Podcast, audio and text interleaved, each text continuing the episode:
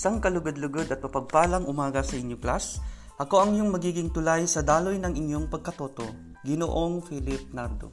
Bago natin simulan ang aralin na ito, alamin natin kung gaano kalawak ang iyong kaalaman sa pagbibigay ng kahulugan. Handa na ba kayo, class? Ngayon, kailangan ihanda ang iyong sarili sa pamamagitan ng atentibong pakikinig. Panuto, piliin ang titik ng tamang sagot, sulat ito sa sagotang papel.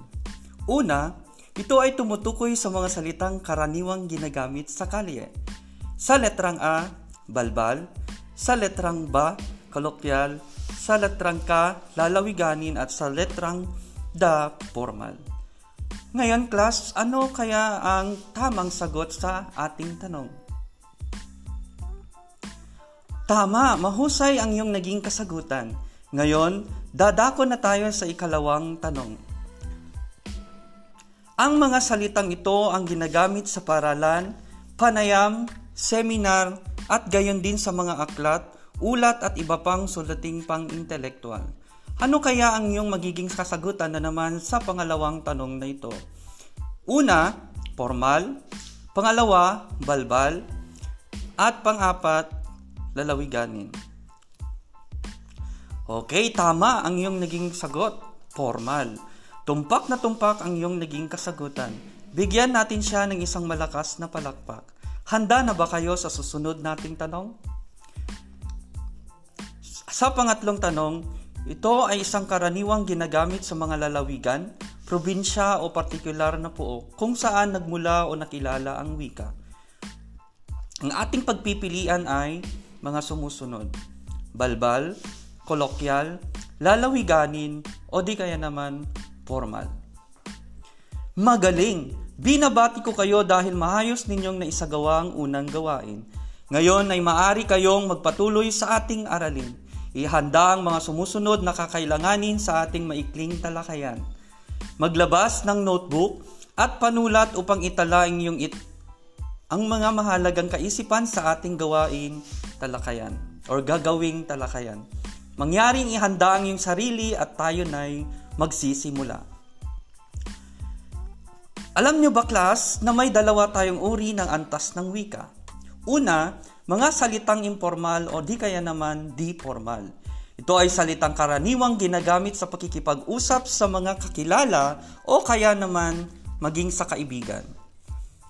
Sa, sa, sa mga salitang formal at di formal, may tatlong uri din tayo sa salitang di formal. Una, ito ay ang balbal o, gina- o tinatawag nating slang. Ang tawag sa mga salitang ito ay karaniwang ginagamit sa mga kalye kaya't madalas na tinatawag ding salitang kanto or salitang kalye. Nabibilang ang mga salitang ito sa di formal na uri ng salita kaya't karaniwang hindi ginagamit sa mga formal na pagtitipon o kaya naman pagsulat. Pangalawa, ito ay ang colloquial.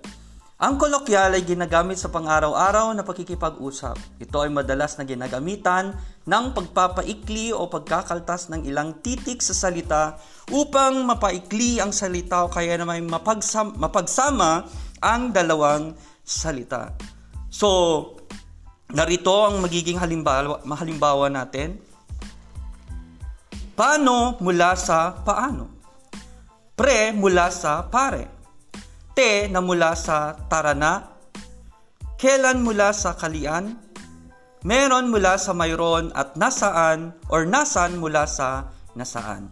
Paraan o ibahagi pa rin sa variety ito ang dalawang wika tulad ng Tagalog at Ingles o Taglis o kaya naman Tagalog, Espanyol. Halimbawa, A. Attend ka ba sa birthday ni Lina? Taglish.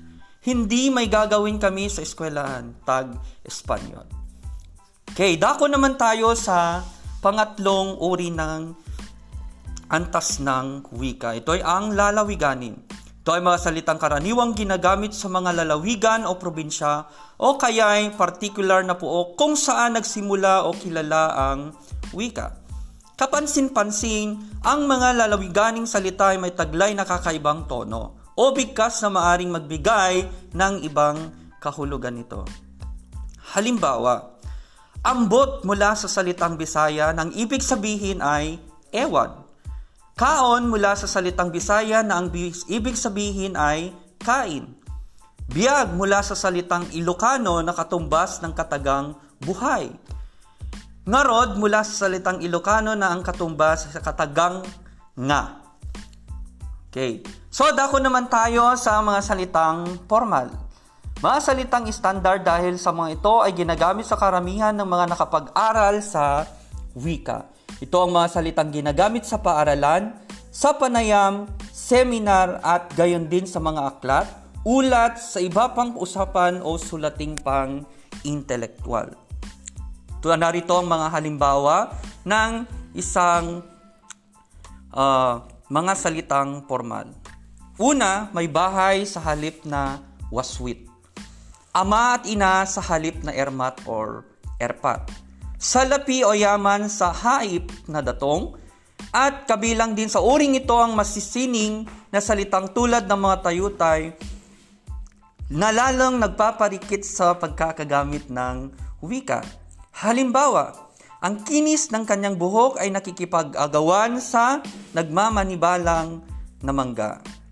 Ang bilugang pisngi na may biloy na sa kanyang pagngiti binubungkalan man din ng pag-ibig. Ito ay mula sa akda, akdang ang dalaginding ni Enigo ed Regalado.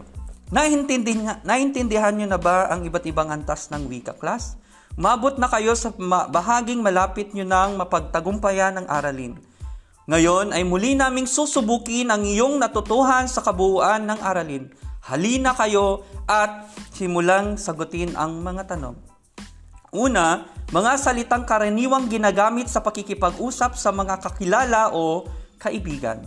Ano kaya sa tingin mo ang tamang sagot o wastong sagot sa unang tanong? A. Formal. Balbal kaya, kolokyan o kaya naman D. Formal. Okay, doon na tayo sa pangalawa.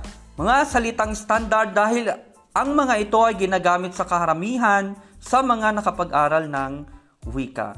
So una, sa mga magiging uh, pagpipilian ay formal, balbal, kolokyan at di formal. At ako na naman tayo sa pangatlong katanungan or tanong. Ito ay ang, ang mga salitang ito ay may kakaibang tono o bigkas na maaring magbigay pa ng ibang kahulugan nito. Okay? Sa letrang A, lalawiganin. Sa B, balbal. Sa letrang C, colloquial. At letrang D, D, formal. Dako naman tayo sa pang-apat na tanong. Ang salitang kano ay halimbawa ng blank. Ano kaya ang maaring idagdag natin upang makampleto ang diwa ng isang tanong? Una, balbal, formal, colloquial, o kaya naman di formal. At sa panglima, pinagbabawal sa mga kabataan ang nakalalasing na inumin at yosi.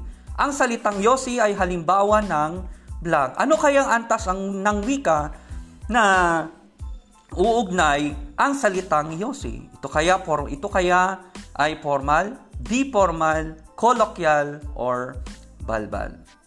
Okay, magaling binabati ko kayo dahil napagtagumpayan ninyong makinig at mag-aral ng mabuti. Maingat at masusin ninyong nasagutan ang mga katanungan hinggil sa paksa. Maghanda para sa susunod na talakayan hinggil sa gamit ng wika. Maaring magsaliksik sa internet hinggil dito. Ako ang abang lingkod, Philip Nardo, guro sa Filipino. Hanggang sa muli, paalam!